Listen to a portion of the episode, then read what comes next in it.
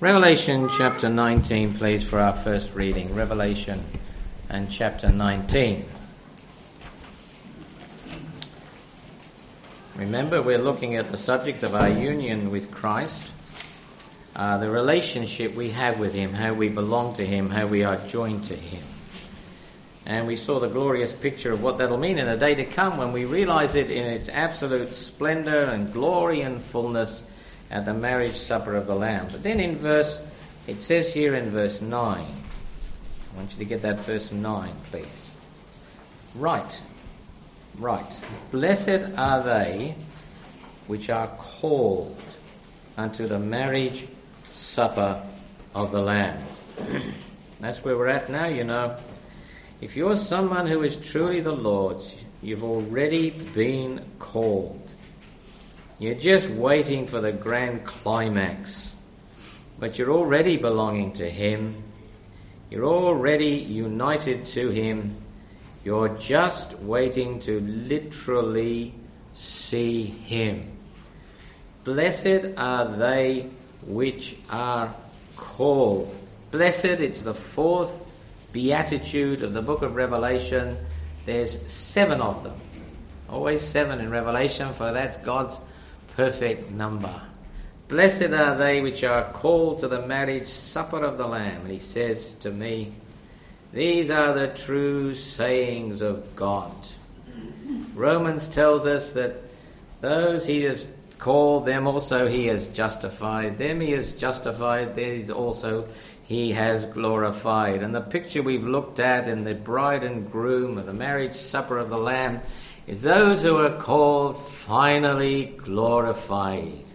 But we're in the good of it all now. We're just waiting for the fullness of it and the reality of it in that wonderful, wonderful day that lies ahead of us. We've already been called. We've already been justified. We're being sanctified. We're making ourselves ready. That's what it means, really. And He is making us ready in the meantime. We're just waiting until we finally see Him face to face. But it's a blessed thing to be among the called of God because that means we already are in a relationship with the Lord Jesus Christ. We're already united to Him. And that's what we've been looking at the enjoyment of our union with our Lord Jesus Christ now. So just turn with me to Ephesians. the things we have now. And just in Ephesians, it says, in verse 22, he's put all things under his feet. He gave him to be head over all things to the church, which is his body. Now, that's just an illustration. The church, which is his body. He is the head, the church is the body, the fullness of him that fills all in all. And John chapter 15, please. John chapter 15. Here's another illustration of our relationship now with the Lord Jesus. John 15 and verse 5 I am the vine, you are the branches. Think about the picture of a vine and branches and grapes, fruit. I am the vine, you are the branches. That's an illustration of our current relationship with the Lord Jesus. He that abides in me and I in him. That's the link we have together. It's so close. It's actually living together and Christ living in me. Christ in me, the hope of glory. That's why I know I'm going to be there at the marriage supper of the Lamb. And the same brings forth much fruit. For without me, ye can do nothing, you see.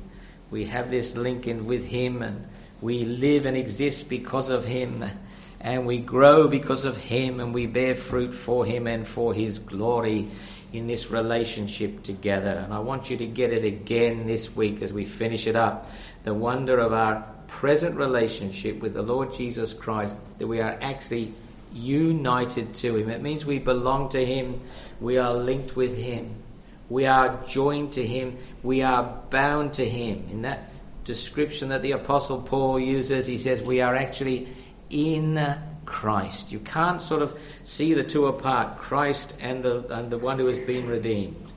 Now, that relationship, that union, that bond between us, we've already learned it's a spiritual bond. Remember John 14, verses 16 to 23. Read them again for yourselves. For yourselves.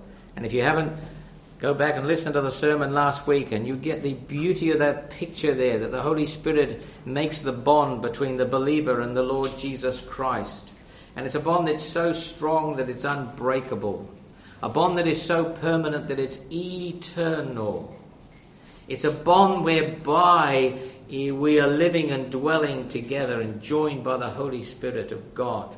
And it's a living bond, we saw that, a living union, a spiritual union and then a living union, whereby I'm actually drawing my life all the time from the Lord Jesus Christ. We've got eternal life. That life is in Christ. We came as guilty sinners, and what did He do? And when we repented and trusted Him, He gave us eternal life. He didn't give it to us as a one off gift and that was a finish, and then He left us alone and looked to look to the next one. Is it going to give eternal life over there? No, He gave us that eternal life, and it's a flow from Him uh, of that life which is in Him, which constantly flows all the time. He doesn't give it to us and then cut us off and go away. It's coming from Himself all the time. So that it's described as becoming in the believer a fountain of living waters. And it's described in the believer as becoming rivers of living water. So it's got to be have a source and a constant supply. And that's our union, our relationship with the Lord Jesus. It's a living one. We're drawing all of our life entirely from Him. Now, we read about the Lord Jesus and the church. He is the head of the body, which is the church. And that's a picture of the union that's between us and the Lord Jesus. It's vital, you know. Without that union, we are left on our own and we have nothing.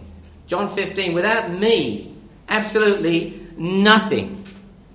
Now, to get the picture of a head and a body, because these are just examples of what the relationship is. The body itself is completely dependent on this head. That is so in a, a physical sense. The body is under the direction of the head, it's reliant on the head, and is constantly drawing from the head. The moment there's a disconnect between body and head, then the body cannot continue on its own. So, our link with the Lord Jesus, we call it also a vital union. It's absolutely essential because apart from the head, the body cannot exist. At the same time, and this is wonderful, the head uses the body to express itself. Right? How do you, you know, I want to do something. My head saying I'm going to do something. Well, it's then my hand that goes and does it, expressing what is in my head, as it were. And that hand is entirely dependent upon the direction it gets from my head. It doesn't just work on its own, it actually physically cannot. That's the whole point of when somebody has a stroke. What actually happens? Something up here doesn't function. You know, there's a hole in the wiring. And this hand cannot of itself conceive the notion of doing something, let alone of itself actually go and do it. It just falls useless by the side because it's lost its connection with the head. So you see, when it's talking about head and body, the relationship between Christ and the individual, that is the point of it. The body totally dependent, but marvelously, the head is expressing itself through its body. So the relationship between us is not just vital to us, it's also reciprocal in the sense that it comes as a joy to the head to see the body expressing the will that the head has. Now that's how we live, giving joy to the heart of the Lord Jesus who loves us and gave himself for us. And at the same time, totally drawing from him and absolutely reliant upon him as he expresses himself through us. And with two coming together form that living and that vital union. Now, look, this relationship which you and I have between yourself, you, and the Lord Jesus, how can you explain it to somebody who's not saved? You will find it very, very difficult because there's something about this relationship, this union, which is, and it's a correct word to use, it is mystical. Mystical.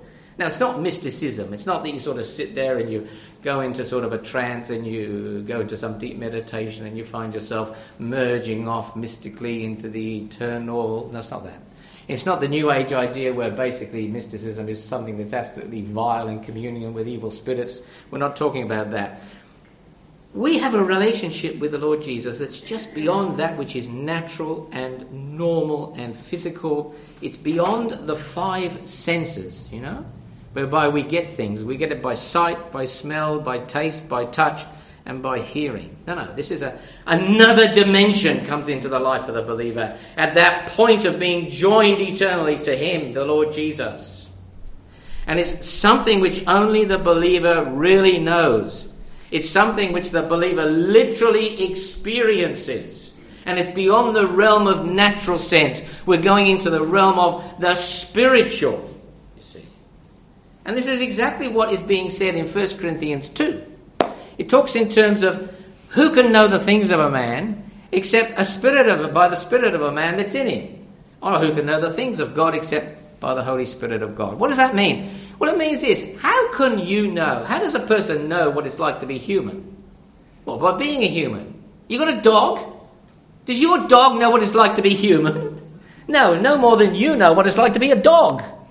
Well, he's got the spirit of the dog. I got the spirit of the human, spirit of mankind. So we relate, we understand. Now, spiritually, it's just exactly the same. You don't know the things of God unless you've got the spirit of God. And there's a dimension about it all which only the believer knows, and it's joy right here and now. I always remember as a very young fellow, I would have been about I reckon I'd have been no more than nine. And it was in the days of travelling salesmen, you know, they used to come to the door and try and sell your mum a washing machine on the day because it was cheap or take something else on hire purchase. Remember this fella came to the door and uh, was trying to sell her something which she had no notion of buying because we never had the money anyway in those days. But they got on to talking about spiritual things, and she starts to tell him about the Lord and to tell him about the forgiveness of sins and to tell her tell him what that she was a Christian, she was saved. And he goes on, he shakes his head and he goes, I can't, I just don't understand this. He said, I can't make top or tail of it. He says, How do you get this? She said, Well, I've got faith. And that brings me and gives me the blessing. Oh, well, he says, if that's the case, I'll never understand it because I ain't got that. And he was dead right. You see, that missing link, that channel that conveys the blessing, that gift that comes from God, he could, he hadn't, didn't have it, but she had it, because she had the Holy Spirit within her and she had been come to know the things which are of God because of the Holy Spirit which is within them, within her. So there it is. That's, there's something mystical about it, if you want to use that, that word. There's something vital about it, living about it, and spiritual about it. And not only that, when we went into John chapter 15, there's even another dimension in the relationship. There's something that's growing about it. It's not dead, it grows. A vine and the branches, it's organic. There's an interplay, an interdependency, a growth, and a changing. I am the vine. You are the branches.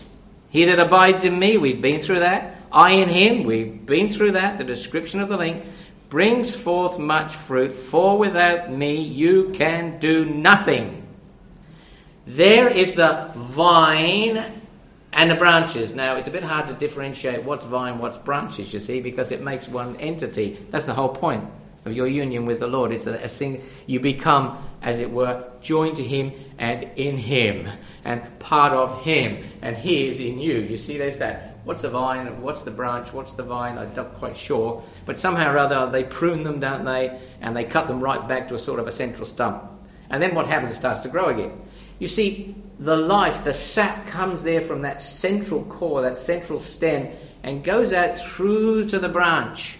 And the branch is entirely dependent on drawing that life sap from the very vine center itself. And in response, it grows and it bears fruit. And the people look at the vine and they say, What a beautiful vine with all those grapes on. Now you see, it's like that. Here we are joined to the Lord Jesus. Here we are constantly taking from him that life from above. And it's a vital union because if you separate a branch from the vine, the branch just dies.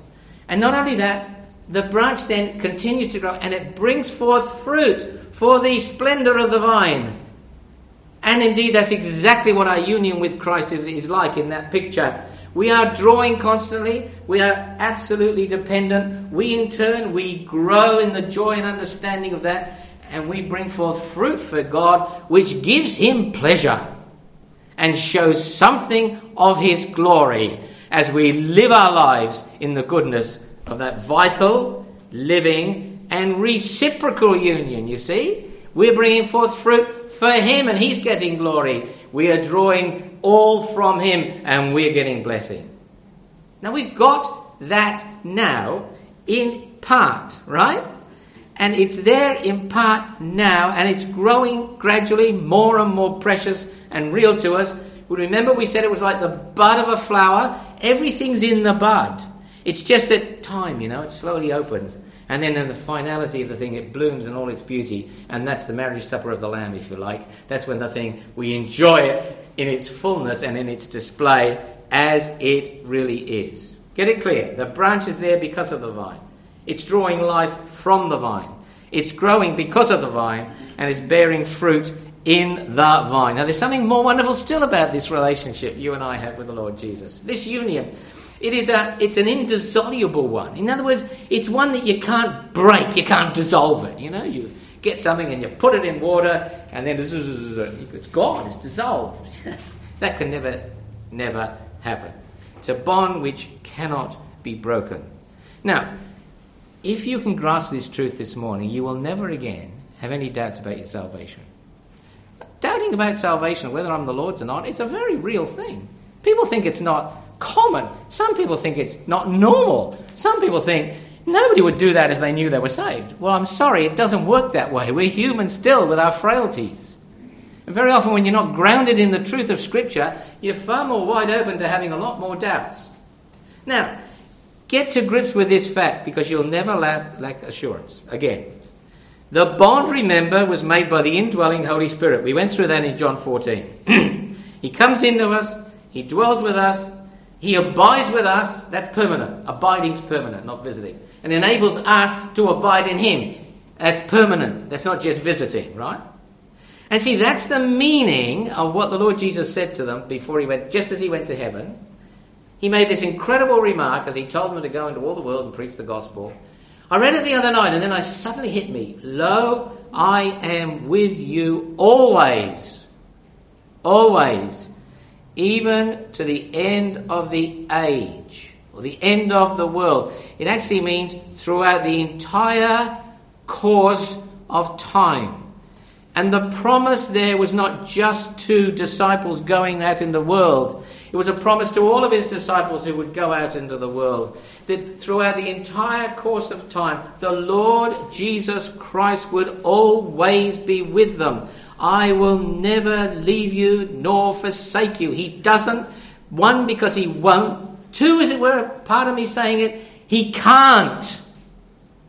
Because you are bound to him by the power of an almighty God, the second person of the Godhead. Through the power of the Holy Spirit, that bond has been made and abides, and it's fitting, and it's fixed, and it's eternal.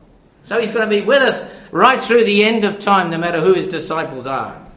And it's wonderful to rest firmly in that, that nothing's going to cause him to leave us.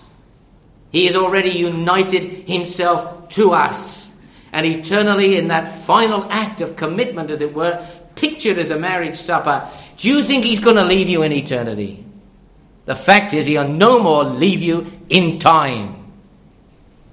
What's that hymn, How Firm a Foundation, ye saints of the Lord? It says, The soul that on Jesus has leaned for repose, he'll never, no, never forsake to its foes. The, the soul that, though all hell should endeavour to shake, he'll never, no, never, no, never forsake.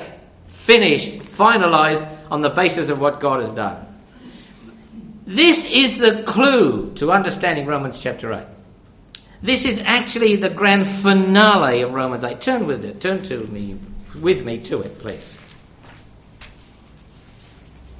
And just, just let these words speak for themselves without me, as it were, adding anything for a start. He says this in verse 38 of Romans 8 I am persuaded that neither death, nor life, nor angels, nor principalities, nor powers, nor things present, nor things to come, nor height, nor depth, nor any other creature shall be able to separate us from the love of God. Where's the love of God? It's in Christ Jesus our Lord. No separation from the love of God any more than there's any separation from Christ Jesus our Lord.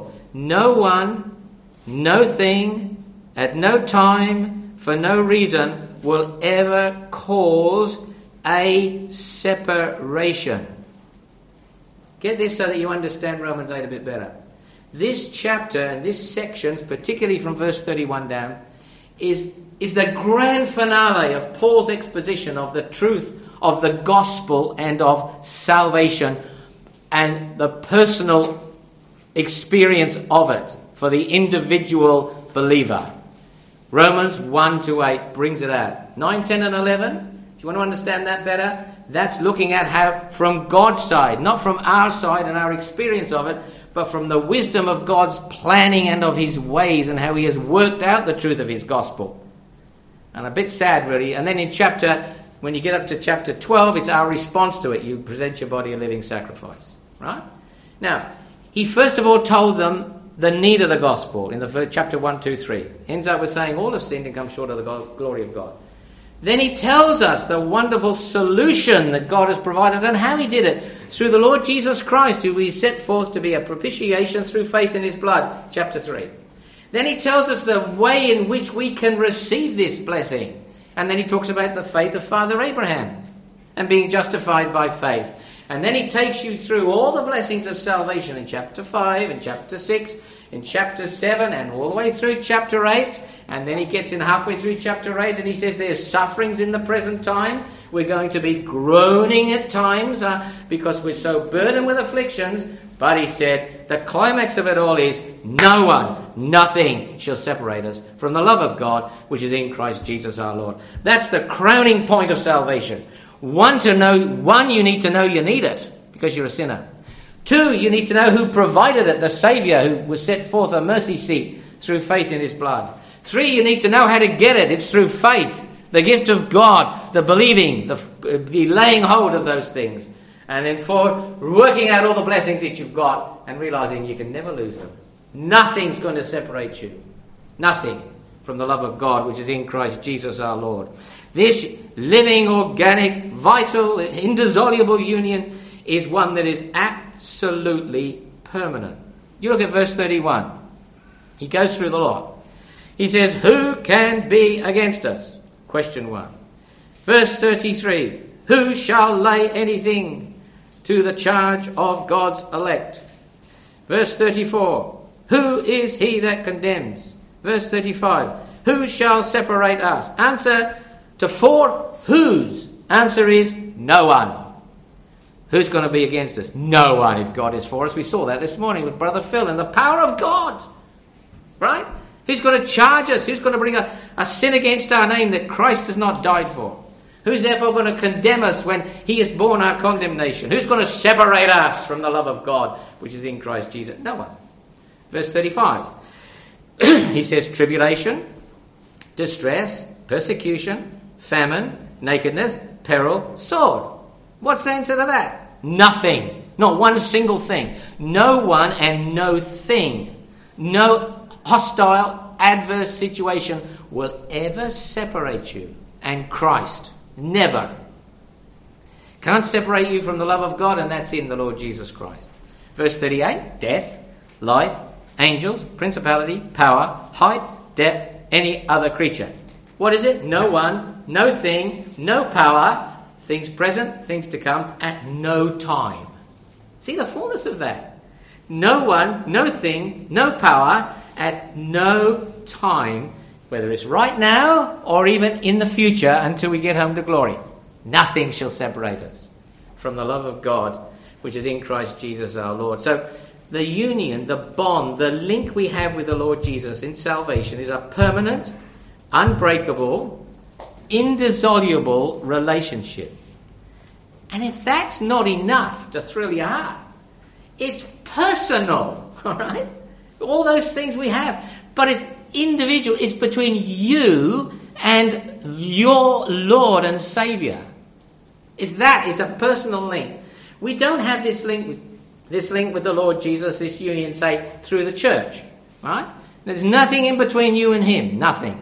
Now we need to understand that because sometimes people understand that by going to church, well, I'm a Christian and I'll go to heaven by and by. You don't get your, your relationship with the Lord Jesus through the church. The Roman Catholic Church teaches that. It dispenses the grace of salvation, doesn't it? The church has it. You become a member of the church, you're baptized into it, and you're known as one of it, and therefore you've got salvation through the church, and you keep your salvation through the church. If you leave the Catholic Church, we haven't got salvation anymore. All right? That's the notion of the idea in simplicity. Now, it's not like that. It's something that is between you and the individual. Now, that is why in, in Revelation 19, first of all, the union is seen as a bride and a wife. The church and the Lord Jesus Christ, the Lamb and the company of the redeemed. It's a collective vision. But straight after he says, Blessed are they who are called. That's the individual. That is each member of the church.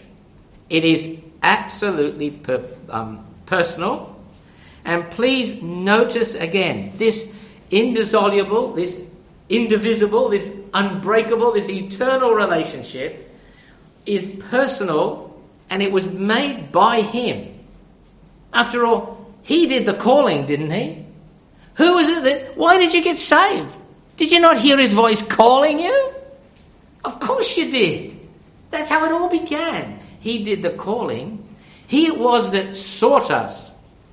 Yes, he came to seek and to save that which was lost. He it was that bought us by his own precious blood. He it was that actually went up above, and before he left, he says, I'm going to send you another comforter, the Holy Spirit. He sent the Holy Spirit to dwell in us. And then he himself came and he made his abode with us.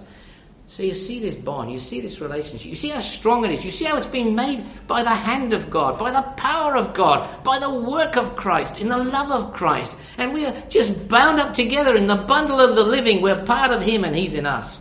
Inseparable. Nothing shall separate us or can separate us from the love of God which is in Christ Jesus our Lord. I'll give you an illustration because I like this one.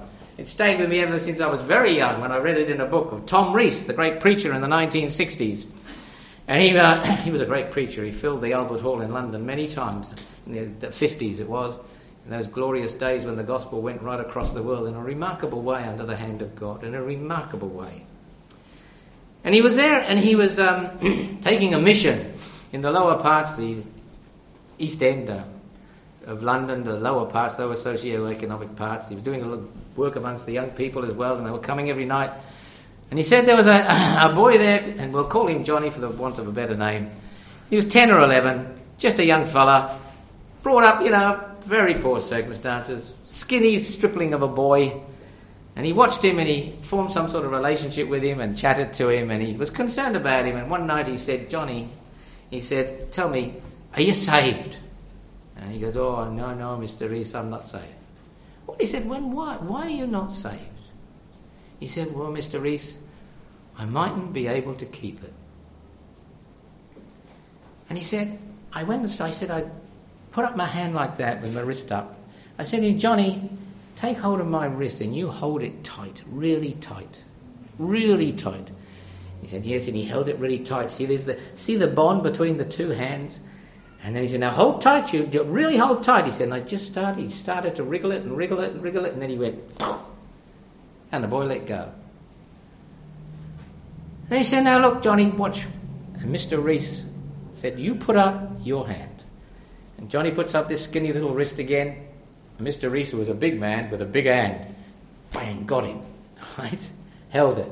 Now he said, Johnny, you better break this link, he said. Come on, come on, Johnny. And he wriggled and he wriggled and he wriggled and he wriggled and he pulled and he tugged. He couldn't get out. He just couldn't get out. And he stopped and he said, Well, that's strange. He said, Johnny, what's, what's happened? He said, You got out last time. You broke it. This time it didn't. Ah, he said, But Mr. Rees, last time I had hold on you. This time you got hold on me. That's the difference. Now, did you get it in that simple illustration? Thank God it is He who has got hold on us. And in that personal, individual way. And this is a great blessing. What that actually means is I know him personally and directly, as in exactly the same way as he knows me personally and directly. You understand that? He knows you through and through. And we have a relationship whereby we too can know him. That won't be in, in its fullness, it'll be when we see him face to face and we will know, even also as we are known. I think that's a wonderful thing to look forward to. But right now, he actually knows you. See, when you were saved, Revelation 21 will tell us, he wrote down your name in the Lamb's Book of Life. He has his own personal record of every one that belongs to him. After all, he called you, didn't he? And when he called you, didn't he call you by name? He calls his own sheep by name. It's an individual calling. And in that response, finally, he writes that name down in his own record of those who have eternal life. There's a verse in Isaiah, says it lovely. Just stop and think about that. You might be very young here today and you're saved. I want you to know your name's written in the Lamb's Book of Life. Do you realize that? Maybe you've got no relationship with the Lord Jesus and your name's not in the Lamb's Book of Life. Think about it, because whosoever was found, whose name was not found written in the Lamb's Book of Life, was cast into the lake of fire. It's a terrible end. We'll deal with that later on, yes, but think about it now. Then there's that lovely verse in Isaiah, which you know every Christian should get. I think just just think about it for the rest of the day. He says, "He has graven your name on the palms of his hands." Now we used to. Oh, some people still do. You want to remember something in the day, you write it on your hand. These days, I guess they stick it in their telephone. But you write it on your hand, and the only problem with that, so you wouldn't forget. But the problem with that is, of course, you could just rub it off at the end of the day. No, no, God says to Israel in Isaiah, I've graven your name, I've inscribed it. You know, it's burnt into the palm of my hand. That's very personal, isn't it? And if that's not enough, get hold of this verse then. When he says to every true believer, Fear not, I have redeemed thee, I have called thee by thy name, thou art mine. That's it. He did all that. He sealed it. He signed it. He wrote it. He engraved it. He inscribed it. He'll never forget it. Never. God can never forget. He only forgets when he chooses not to remember. He only ever does that once. It's about your sins and your iniquities, which he won't remember anymore. Doesn't say he forgets them. He chooses not to call them ever again to mind. And it's very beautiful because this is a, a very comforting truth now. We're getting into some of the thoughts that Phil was bringing to us this morning about underneath of those everlasting arms. We're getting into some of those thoughts where I will never leave you nor forsake you. We're getting into some of those thoughts where you can rest on Christ, the solid rock, and you've got a foundation that will never, never, never be moved from underneath your feet. Because in that section in Isaiah 43, where it says, Fear not, I have redeemed thee, I have called thee by thy name, thou art mine. There's such comfort because straight away it goes on and says, When you pass through the waters, I'll be with you. When you go through the rivers, they won't overflow you. When you face the flame, they won't so much as touch you, singe you, or burn you.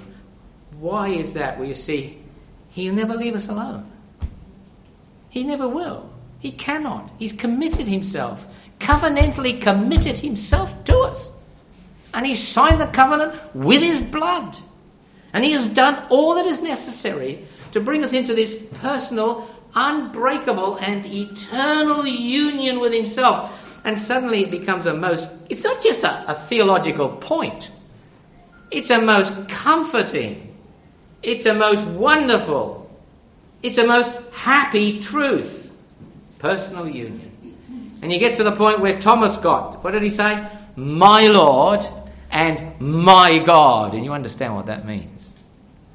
And Mary, as she wiped her tears away on the resurrection morning and blinked her eyes to look at the supposed gardener, suddenly realized who she was. And what did she say?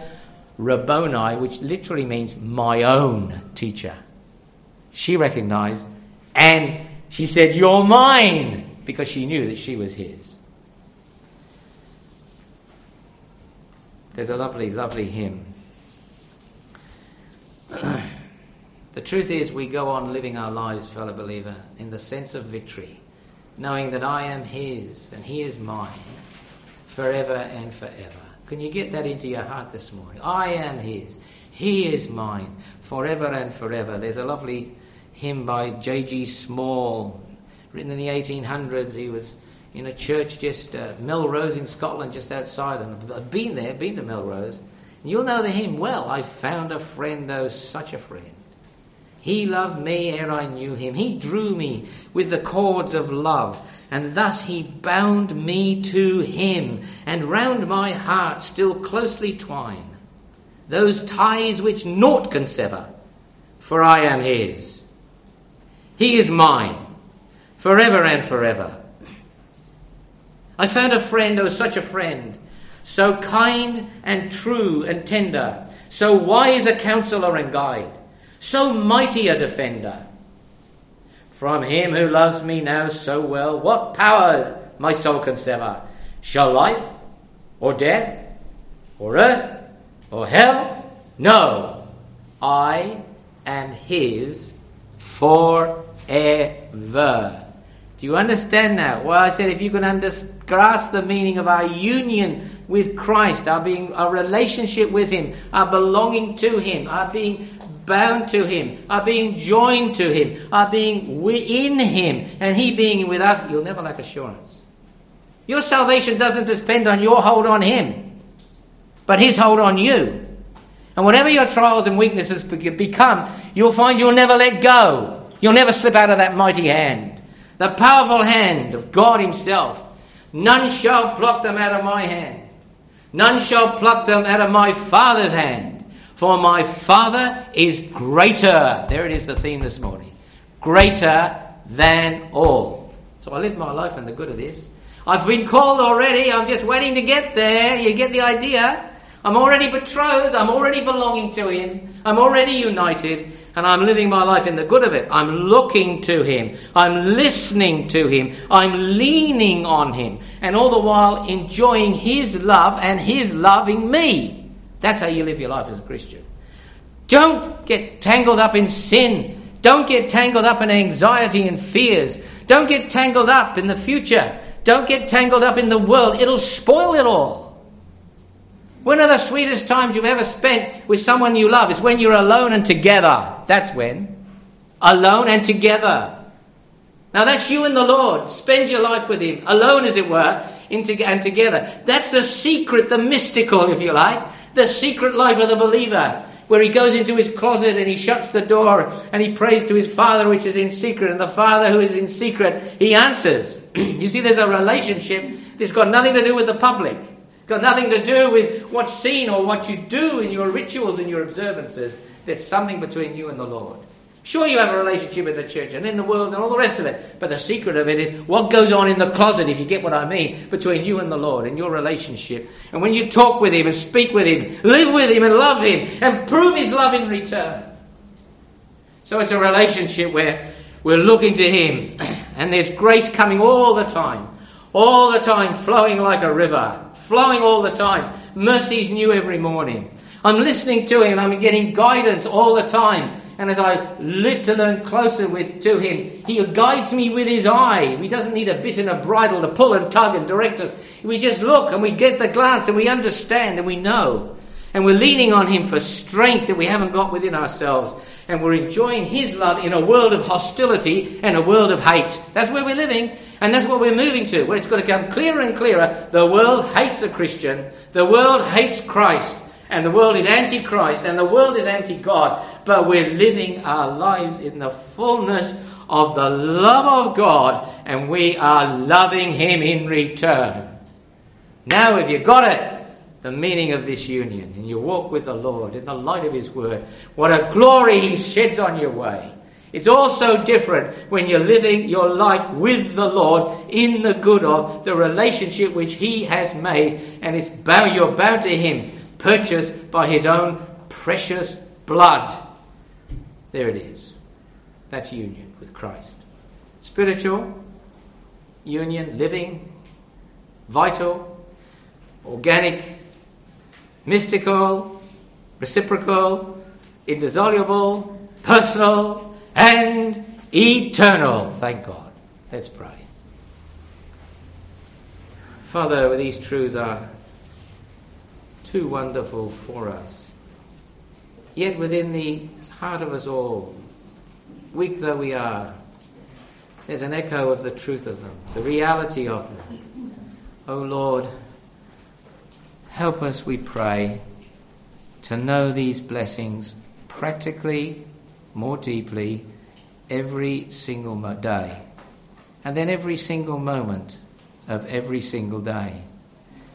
Then, Lord, in every single situation and every single circumstance, to know the blessing of that voice that speaks, I will never leave you, nor will I forsake you.